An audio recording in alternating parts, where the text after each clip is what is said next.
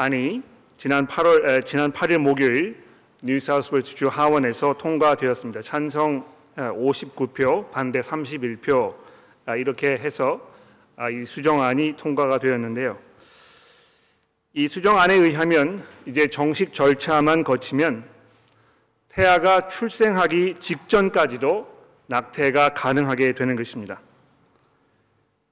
이제 상원에서 통과가 될 그 절차만 남아 있는데 상원에서까지 통과가 되면 이제 이것이 정식 법으로 제정이 될 것입니다. 아, 이번 13일 화요일까지 이 시민들에게 견해를 묻고 여러분들의 그 어, 의사를 반영하여 최종 결정을 내리겠다고 이렇게 되어 있는데요. 아, 우리 사회가 이 하나님께 이 반기를 들고 하나님께서 정해놓으신 인간의 삶의 방향과 원칙을 뒤엎으려는 그런 또 하나의 이 시도가 아닌가 아, 이렇게 생각을 합니다. 오늘 아침에 제가 이메일을 통해서 여러분들에게 이 국회에 탄원서를 제출하실 수 있는 그 링크를 보내드렸습니다. 아직 출생하지 않았지만 이 뱃속에 있는 태아가 임신의 순간부터 인간이라는 것을 성경이 분명하게 가르치고 있습니다. 그래서 우리 그리스도인들에게는요, 이 수정안이 아, 하나님의 뜻을 정면으로 반대하는 그런 최악의 선택이라고 이렇게 생각을 합니다. 아, 우리 사회에 이 하나님의 법으로부터 멀어지려는 아, 그러한 시도가 끊임없이 의도적으로 이루어지고 있는데요. 이 심지어 교회 안에서도 이러한 그 선택을 이 시대에 부응하는 이런 선택으로 합리하는 합리화시키는 그런 그 일들이 종종 벌어지고 있습니다. 아, 그래서 아, 여러분과 제가 아, 이러한 그 사회의 흐름을 보면서 그냥 가만히 있지 아니하고 우리가 이것을 위해서 기도하고 또 우리 정치인들이 이 문제에 대해서 아, 양심적으로 어떤 그 여론에 밀리지 아니하고 양심적으로 아, 투표를 할 수 있도록 우리가 위해서 기도해야 될 것이라고 생각하고요. 아, 그런 면에서 우리 그리스도인들이 탄원서를 제출하고 아, 우리의 목소리를 아, 반영할 수 있도록 이렇게 해야 한다고 생각합니다. 아, 이처럼 이 그리스도인들은 점점 우리 사회에서 격리되어 가고 있습니다.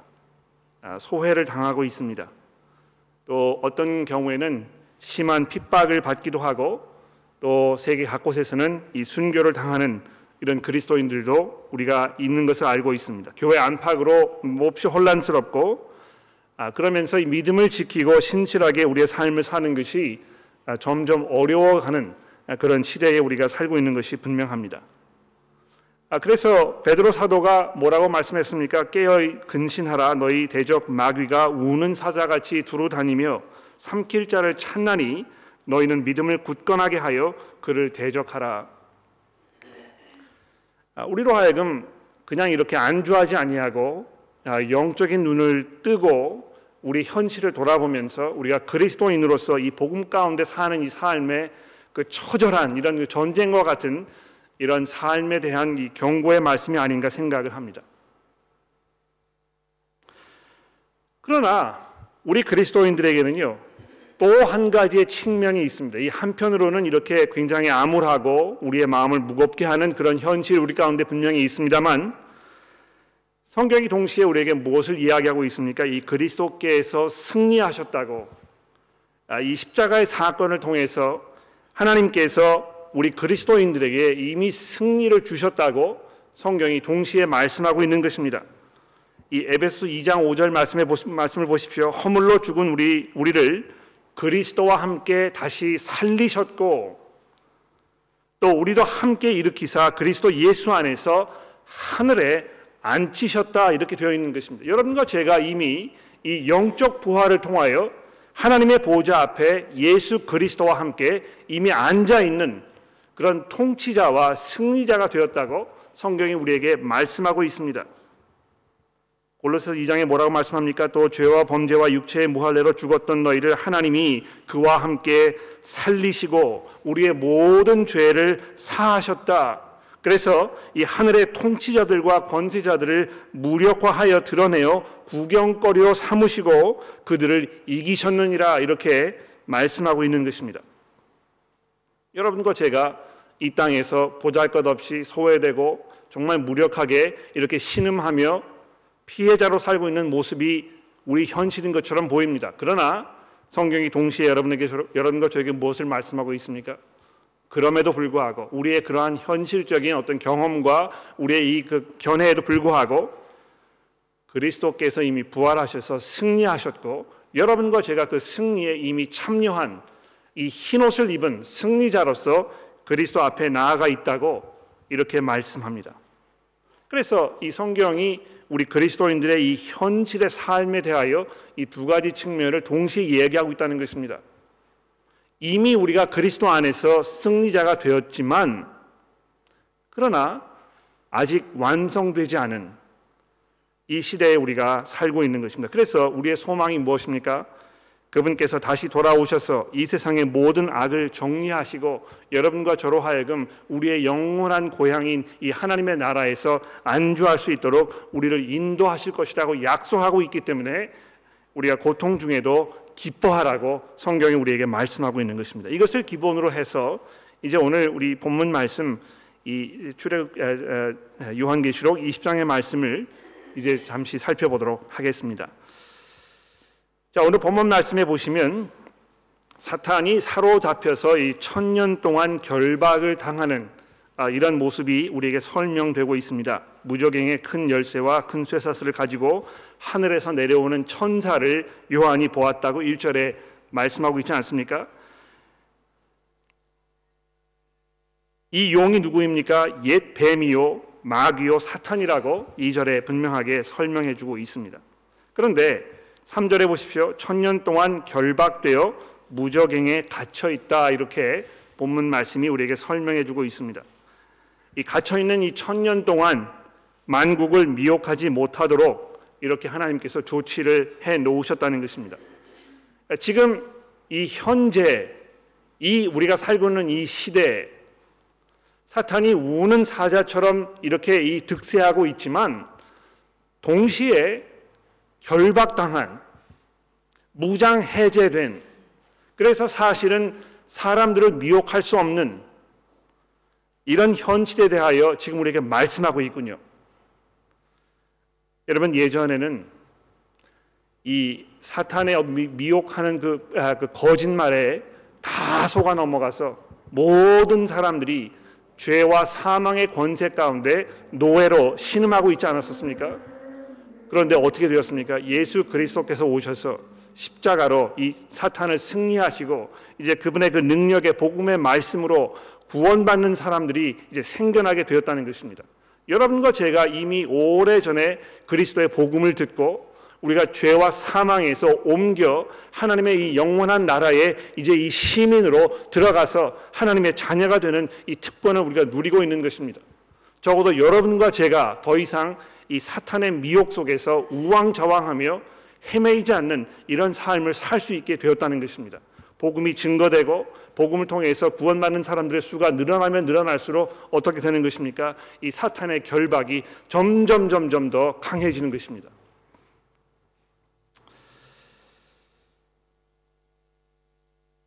이 사실에 대해서 이미 요한계시록이 여러 번 우리에게 말씀하지 않았습니까?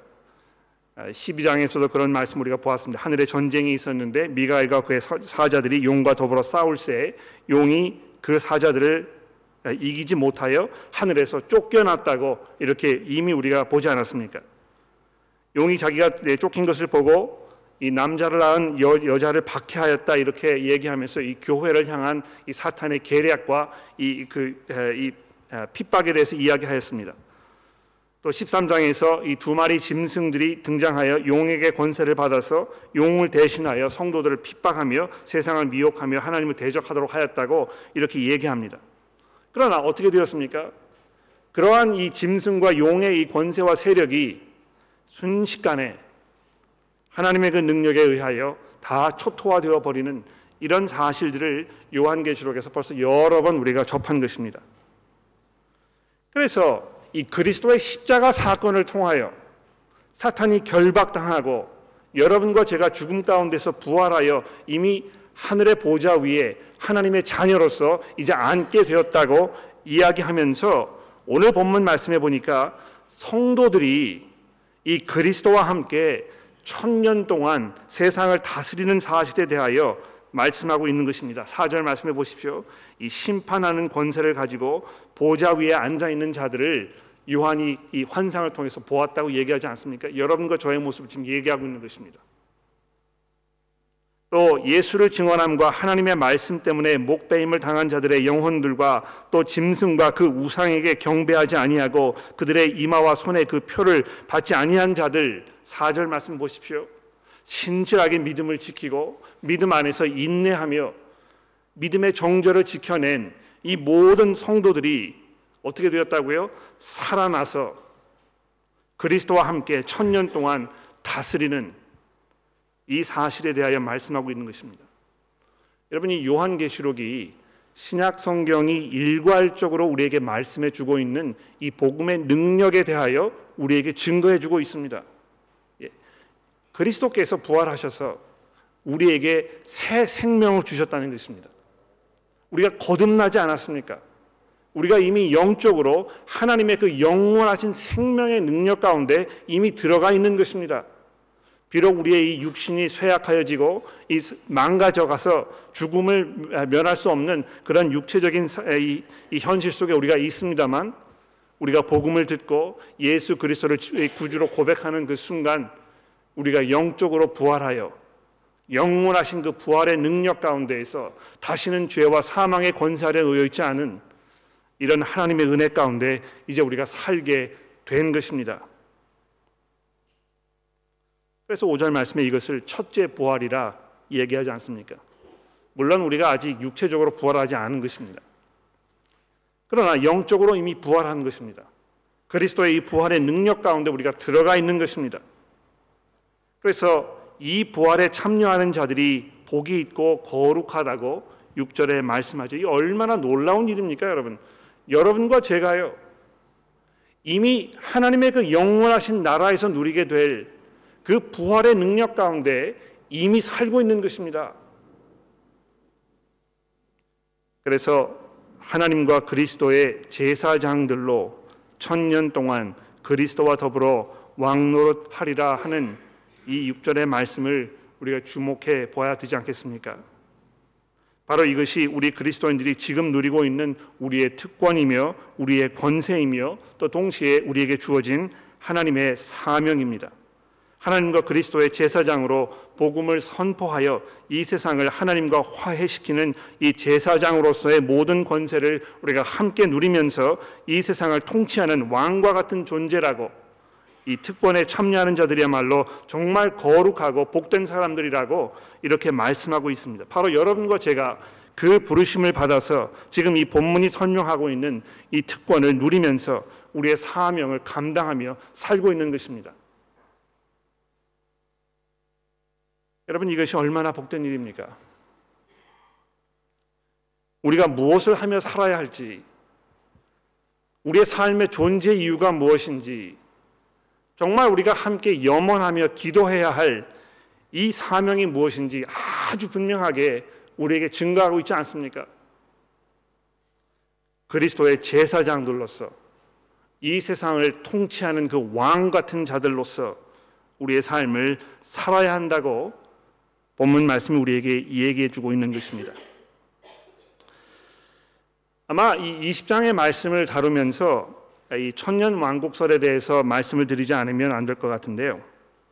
아, 이 본문 말씀이 벌써 여러 번 이 천년이라는 이 기간에 대하여 우리에게 여러 번 이야기를 하였습니다. 그 주보에 보시면 아, 제가 그 인쇄물을 하나 아, 넣어 드렸는데요. 그 인쇄물은 이 복음과 요한계시록이라는 이 책에서 발췌한 것입니다. 이 그램 골스워디라는 그 목사님께서 쓰신 책인데 이 그램 골스워드 이분은 그 제가 공부한 모신학교에서 오랫동안 구약학을 가르치셨던 아, 그러한 분이시고 아, 이 부분이 그 쓰신 이 복음과 하나님의 나라 또 복음과 지혜, 복음과 이 요한계시록 이러한 그 모든 책들이 이 성경을 우리가 이해하고 접근하는 데 있어서 굉장히 중요한 그러한 원칙과 원리들을 잘 가르쳐 준 아주 훌륭한 책이라고 생각합니다. 아마 우리 교회에도 이 책을 소유하고 계신 분들 여러 분 계실 텐데요. 아직 이 책을 가지고 계시지 않으시면 아, 이 책을 꼭 구입하셔서 아, 이그 설교 시리즈와 함께 이제 뭐 거의 다 끝났기 때문에 아, 조금 늦은 감이 있긴 합니다만 그래도 이 책을 구입하셔서 읽어보시면 여러분 요한계시록 이해하시는데 굉장히 많은 도움이 될 것입니다. 아, 이 성서 유인연에서 아, 어, 펴낸 책인데요. 아, 꼭이 책을 살펴보시기를 바랍니다. 이 천년 만국설이 교회 오랜 역사 동안 많은 분쟁과 논란을 불러 일으켰습니다. 불행하게도 그리스도인들이 오랜 세월 동안 이것을 가지고 서로 진영을 나누면서 상대방의 신앙의 정통성을 판가름하는 어떤 기준과 잣대처럼 사용되어 온 것입니다. 아, 근데 이러한 상황을 돌아보면서 한 가지 씁쓸함을 금할 수 없는 것은 무엇이냐면 사실 성경 전체를 통해서 이 천년이라는 기간에 대하여 언급하고 있는 것이 바로 여기밖에 없다는 것입니다. 20장 아, 1절에서 7절 가운데 여섯 번 이 천년이라는 그 단어가 등장이 되고 있는 게 전부이고요. 나머지에 대해서 성경에서는 이 부분에 대하여 언급하고 있지 않다는 것을 먼저 말씀을 드릴 필요가 있겠습니다. 뭘 말하는 것입니까? 사실 이 천년 왕국이라는 이 주제가 많은 사람들이 생각하는 것처럼 그렇게 중요하고 중, 아, 그, 중대한 그런 주제가 아님을 보여주, 보여주는 것이라고 생각합니다. 정말 이것이 중요한 것이었다면 성경 전체가 이것에 대해서 아주 자세하게 구체적으로 우리에게 분명한 가르침을 주고 있었을 것입니다. 그러나 그렇지 않기 때문에 아마 굉장히 많은 사람들이 여러 가지 설을 가지고 자기의 그 의견을 관철시키려고 이렇게 노력하지 않나 그런 생각이 드는군요. 아, 중요한 것은 이 천년이라는 이 기간이 언제부터 언제까지를 말하는 것이냐 이것을 가지고 사람들이 논란을 벌이고 있는 것입니다. 아, 그래서 그 도표의 맨 처음에 있는 이 전천년 왕곡서를 보시면 이 그리스도께서 재림하신 이후에 시작이 되어 최후의 심판이 있기 직전까지 실제적인 천년을 얘기하는 것이다. 이제 이렇게 얘기합니다.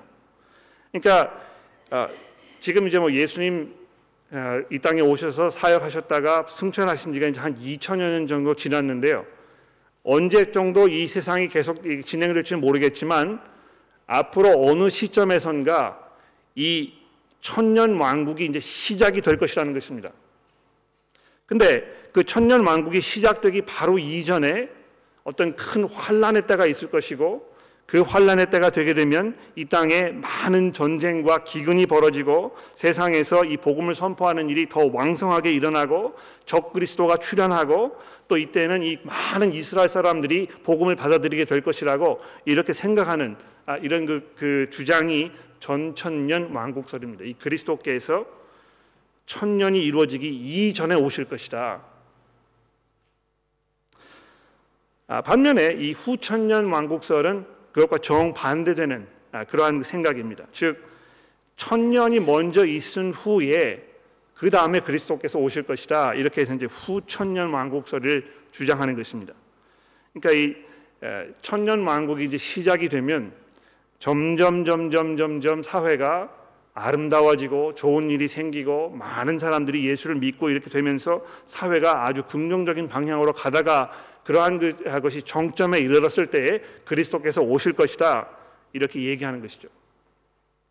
뭐 이 시간이 많이 없기 때문에 제가 구체적으로 말씀을 드릴 수 없습니다만 전천년 왕국설이나 후천년 왕국설이 요한계시록을 읽는 데 있어서 또 성경 전체를 이해하는 데 있어서 그렇게 일괄적이지 않다고 생각합니다.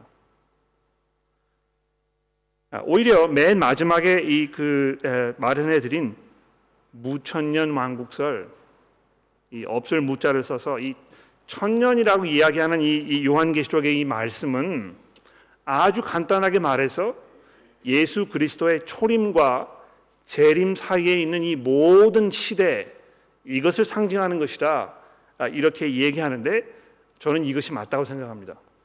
아, 그렇게 성경을 읽는 것이 아, 요한계시록을 이해하는 데 있어서 성경 전체를 이해하는 데 있어서 아주 일괄적이고 또 이 make sense 이렇게 얘기할 수 있는 것이죠. 어, 이 천년 왕국설에 대해서 더 자세히 알고 싶으시거나 또 저에게 어떤 반론을 뭐 말씀하고 싶으시거나 그런 분이 계시면 얼마든지 점심 시간에 저를 찾아오시면 되겠습니다. 중요한 것은 무엇입니까? 그리스도께서 이 땅에 지금 부활하셔서 이 온 우주를 통치하시는 하나님의 왕으로 선포되신 것이고 그리고 그분께서 다시 돌아오셔서 그 왕국을 완성하실 것이고 이미 여러분과 제가 그리스도와 함께 이 세상을 통치하는 통치자로 임명을 받은 것이고 그래서 이 천년의 기간 동안 이미 여러분과 제가 상징적인 천년의 기간 동안 이미 우리가 그리스도와 함께 왕 노릇 하고 있는 것입니다. 자, 근데 7절에 넘어가 보십시오. 이 천년이 참에 되어 있습니다. 이 그 천년의 기간이 지나고 나서 이제 정말 최후의 순간이 온 것이죠. 아, 이 마지막 심판이 일어나게 되면 그 다음에 이제 어떤 일이 벌어질 것인가에 대해서 이제 우리에게 아주 구체적으로 설명을 하고 있습니다. 7절에 보십시오. 사탄이 옥에서 노임을 받았다. 땅의 사방 백성 곧 곡과 마곡을 미혹하고 모아서 싸움을 붙이려고 전쟁을 하려고 지금 다 사람들을 모으는 이런 장면이 8장의 8절에 설명이 되고 있습니다. 지면에 널리 퍼진 성도들의 진과 하나님께서 사랑하시는 성을 이들이 포위하였다고 구절에 얘기합니다. 이미 뭐 성도들이 이런 그 대접을 받고 있지 않습니까? 그렇죠? 세상으로부터 아, 공격을 당하고 마치 우리가 사방으로 우겨쌈을 당한 것 같고 정말 여기서 빠져나갈 수 없는 것 같은 점점 우리가 이 축소되고 소외되고 이런 것처럼 느껴지는 이런 상황이 이미 우리 가운데 벌어지고 있지 않습니까? 또 이 요한계시록 다른 부분에서는 이 사건에 대하여 여러 번이뭐 아마겟돈 전쟁 이렇게 우리에게 설명을 한 것입니다. 사탄이 그 세력을 다 모아가지고 하나님을 대적하려고 하고 아, 이뭐 낙태법 또 결혼 그, 그 정의를 뒤바꾸려고 하고 인간의 어떤 그 성 문화를 다 뒤집어 엎는 이런 이 일, 모든 인간의 노력과 시도들이 바로 이러한 그 사탄의 계략의 일부분이라는 것입니다. 아, 정말 큰 전쟁이 벌어지게 되면 하나님께서 정말 치열한 전투를 벌이셔야 할 것만 같은 이런 상황이 점점 점점 벌어지고 있다고 생각되는 것이죠. 그러나 제가 뭐 이미 여러 번 말씀드렸습니다만 요한계시록에서 이 전쟁이 얼마나 싱거운 결말을 겪게 될 것인가 이것을 강조해서 이야기하고 있습니다. 구절 말씀해 보십시오. 하늘에서 불이 내려와 그를 태워버렸다고 이렇게 아주 간략하게 간단하게 정리하고 있습니다. 예, 마귀가 짐승과 거짓 선지자들과 함께 불과 유황못불에 던져졌다고 10절에 얘기합니다. 하나님을 무시하고 대적하며 성도들을 조롱하고 핍박하던 이 세상 사람들이 하나님 앞에서 꼼짝하지도 못하고 순식간에 멸망을 당하게 될 것이라고 성경이 우리에게 증거하고 있는 것입니다. 11절은 그래서 더 이상 이제 땅과 하늘이 존재하지 않는 이제 이 하나님의 영원한 새로운 시대가 벌쳐지는 이런 상황에 대하여 이야기하고 있습니다. 근데 여기 주목해 보십시오. 하나님께서 이 세상을 정리하시는 그 순간 이 천년의 왕국이 이제 끝나고 그리스도께서 재림하셔서 이 온 세상을 정리하시는 그 순간 어떻게 된다고요? 13절에 보십시오. 모든 죽은 자들이 다 일어날 것이라고 부활할 것이라고 얘기합니다. 큰 자나 작은 자나 할 것 없이 13절에 보시면 바다가 그 가운데 죽은 자들을 내어주고 또 사망과 음부도 그 가운데서 죽은 자들을 내보내주매 그들이 다 보좌 앞에 이제 나아가서 서게 되었다고 12절이 이야기하고 있습니다. 근데 그 앞에 책들이 펴져 있다고 하는군요. 이 죽었던 자들의 모든 행위가 기록되어 있는 책이라고 얘기합니다. 그리고 12절과 13절에 이 책에 기록된 그들의 모든 행위를 따라서 모든 사람들이 심판을 받게 될 것이라고 성경이 이야기하고 있습니다. 하나님의 심판에 대하여 이야기하는 것이 결코 즐거운 일이 아닙니다. 이것이 얼마나 마음속에 큰 짐과 또 아픔이 되는지 모릅니다. 이 자리에서 아직 예수 그리스도를 구주로 고백하지 못하시는 분이라면 이 말씀이 여러분에게 해당되는 말이기 때문에 그렇습니다. 또 우리 주변에 사랑하는 사람들 가운데 하나님의 심판을 면하지 못할 이럴 분들이 계신다는 사실을 알기 때문에 이 하나님의 심판에 대해 이야기하는 것은 설교하는 사람들에게는 정말 피할 수 없는 그런 안타깝고 또 무거운 짐임에 분명합니다. 그러나 본문 말씀이 여러분과 저로 하여금 피하지 못하도록 우리를 대면하고 있군요.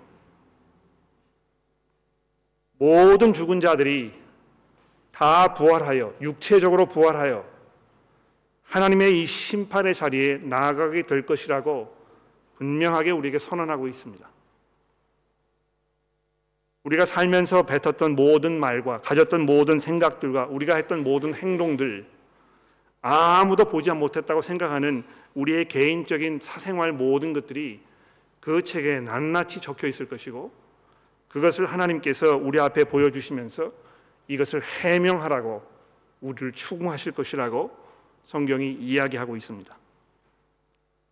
그 순간 하나님의 이 말씀 앞에 우리를 지켜줄 수 있는 것은 아무것도 없습니다. 우리의 모든 시도와 우리의 모든 노력이 거기에서 무용지물이 될 것입니다.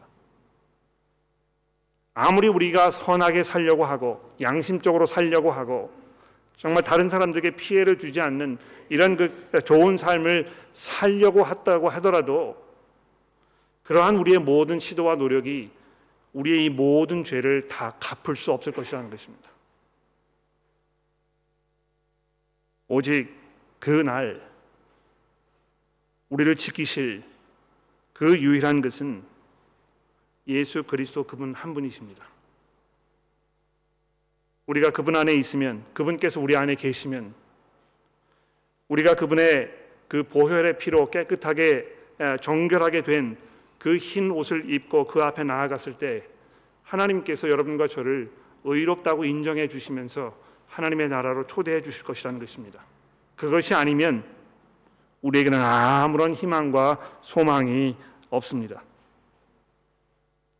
이 생명책에 이름이 기록된 자들이 있었다고 15절에 말씀하고 있는데요. 어떻게 생명책에 우리의 이름이 기록되게 되는 것이겠습니까? 예수 그리스도를 구주로 고백할 때 그분께서 우리의 구주가 되셨음을 우리가 믿음으로 고백할 때 여러분과 저의 이름이 그 생명책에 올라가게 된다는 것입니다.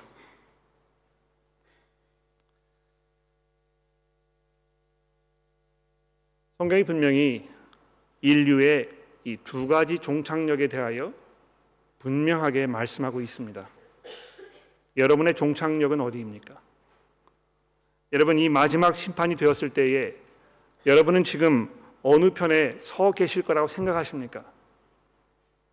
이 문제를 해결하지 아니하면 우리는 이 땅에서 올바른 삶을 살 수가 없는 것입니다. 그러므로 오늘 이 시간 설교가 끝난 후에 잠시 동안 우리 마음을 들여다보면서 내가 과연 예수 그리스도의 은혜 가운데 있는 사람인가? 내가 그분의 이 은혜를 통하여 하나님께로부터 의롭다 하심을 받은 하나님의 백성인가? 아니면 이 본문 말씀이 이야기하고 있는 것처럼 이 불못에 던져져서 둘째 사망, 즉 영원한 죽음을 피할 수 없는 그런 존재는 아닌가 돌아봐야 할 것입니다. 그러나 설교를 마치기 이전에 오늘 본문 말씀이 이야기하고 있는 이 새 하늘과 새 땅에 대하여 잠시 말씀드려야 되겠군요.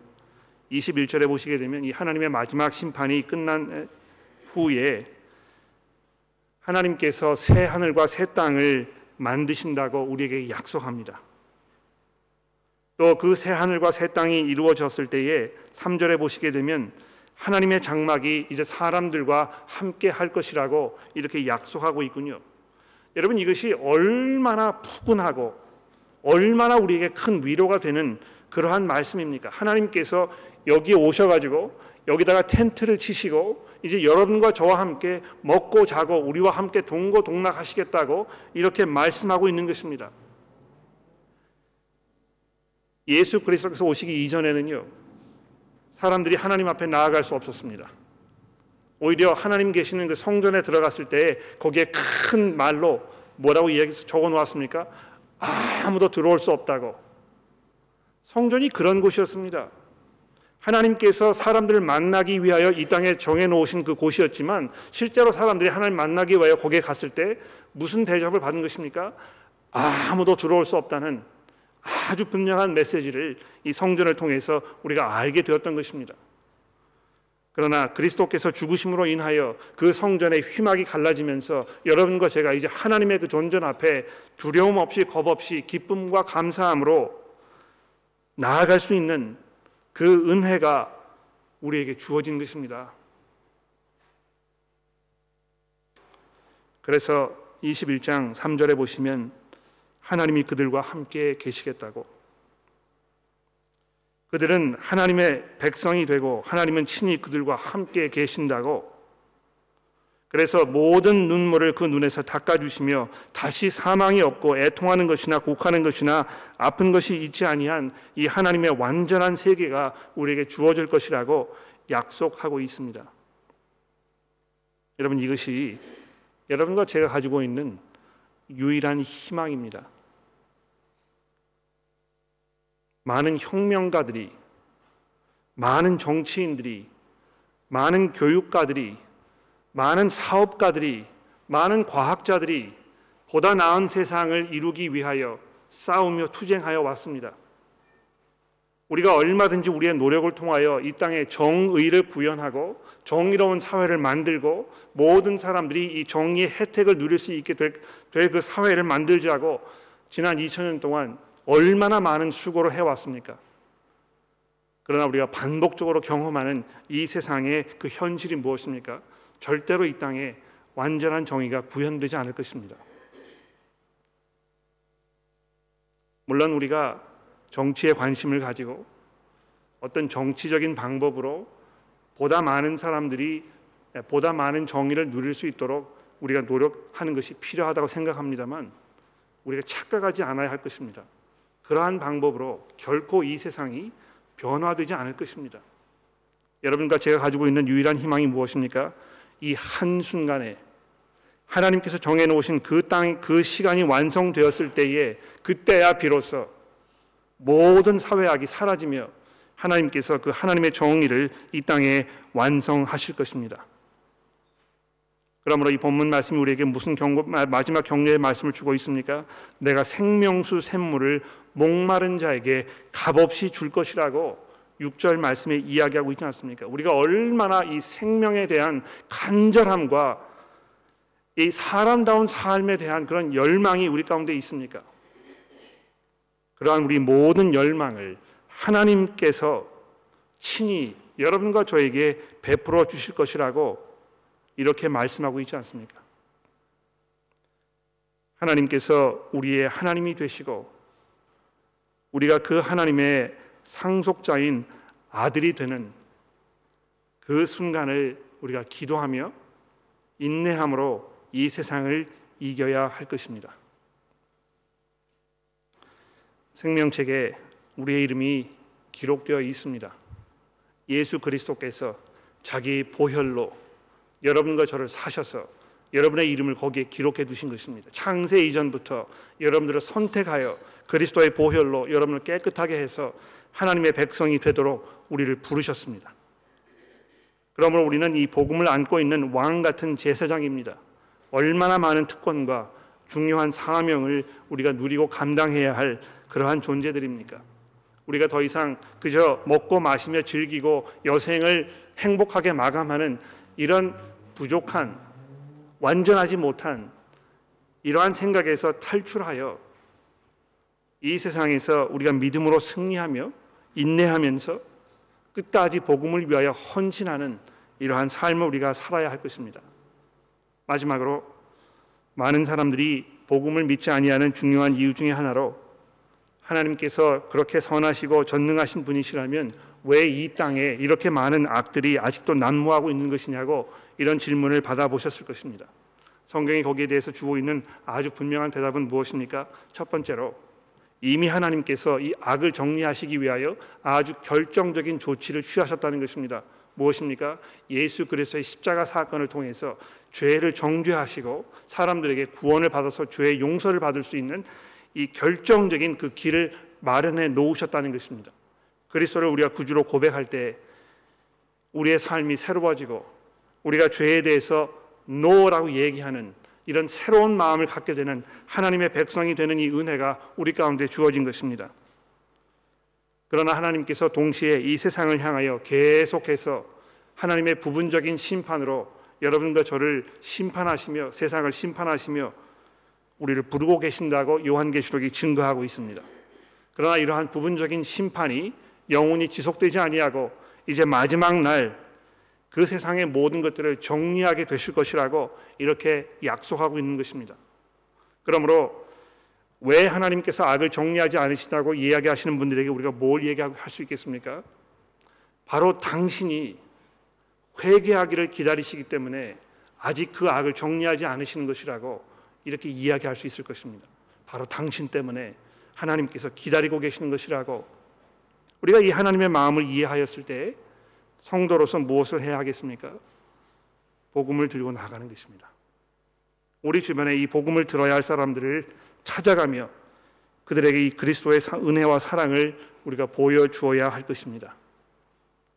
특별히 우리 스프링 미션을 맞이하면서 여러분과 제가 정말 기도하는 마음으로 이 복음의 사역에 우리가 참여하고 우리의 힘을 함께 쏟아 넣기를 바랍니다. 이 시간 제가 말씀드린 대로 잠시 돌아보면서 생각하고 함께 기도하는 그런 시간을 가졌으면 합니다. 어, 제가 중요한 질문을 드렸는데요. 내가 어느 편에 설 것인가? 내가 어느 편에 서 있는가? 내가 어디를 어느 종착역을 향하여 지금 내가 가고 있는가? 네, 이것을 우리 옆에 있는 분들과 함께 좀 나누어 주시기를 바랍니다. 여러분에게 솔직하고 아, 그 심각한 그런 어, 그 속마음을 서로 나누시고요. 아, 우리가 그 종착역을 향하여 살면서 지금 이 순간 내가 뭘 해야 될 것인가 이런 것들을 잠시 돌아보는 아, 그런 시간이 되기를 바랍니다. 제가 잠깐 시간을 드릴 테니까 옆에 있는 분들과 함께 그 문제에 대해서 서로 나눠 보시겠습니까?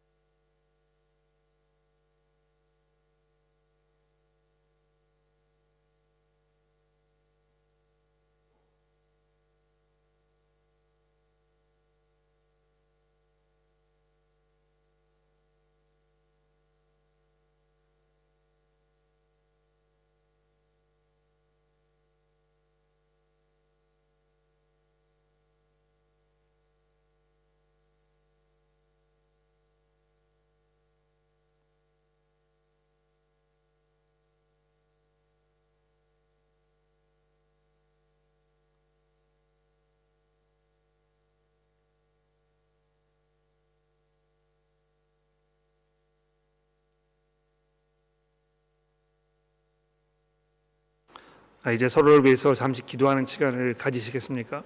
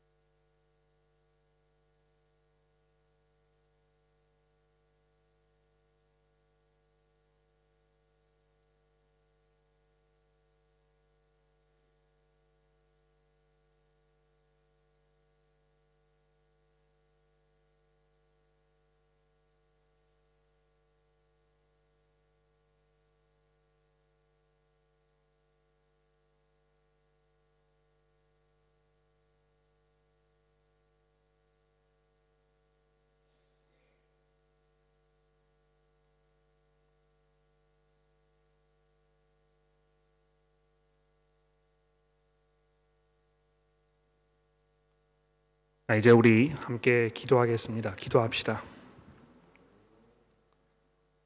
하나님 아버지, 저희가 사방으로 우겨쌈을 당하여도 우겨쌈을 당하지 아니하며 죽음의 무거운 짐이 우리의 어깨를 짓눌러 와도 우리가 두려워하지 않는 것은 이미 그리스도께서 부활하셨고 승리하셔서 우리를 하나님의 보좌로 초대하셨다는 사실에 근거합니다. 하나님이여 저희가 이 놀라운 특권과 이 놀라운 은혜에 감격하게 하시고 그러한 하나님의 부르심이 우리의 삶을 주를 위해 사는 삶으로 인도하여 주시기를 기도합니다. 하나님 저들의 마음 가운데 우리가 겸손함으로 인내하며 기쁨 가운데 찬송하며 하나님께서 우리에게 주신 이 제사장으로서의 역할을 복음 증거하는 일을 감당함으로 잘 이겨 맡아갈 수 있도록 저희를 도와주옵소서. 하나님 하나님의 이 마지막 심판 날이 우리 앞에 그렇게 멀지 않았음을 성경이 우리에게 말씀하고 있습니다. 하나님 그때가 언제가 될지 우리가 정확히 알 수 없지만 우리가 깨어 경성하며 아, 주의 오시는 그 날을 우리가 사모하며 아, 그 날을 바라보면서 우리가 서로 모이기를 아, 힘쓰며 우리가 경건하게 살며 또 그리스도를 증거하는 데 게으르지 않도록 우리 모두를 인도하여 주시고 그러한 가운데 그리스도의 영광이 드러나며 더 많은 사람들이 하나님의 심판을 피하며 새 생명을 누리며 그리스도의 백성으로 살아갈 수 있도록 주여 도와주옵소서. 우리의 구주이신 예수 그리스도의 이름으로 기도합니다.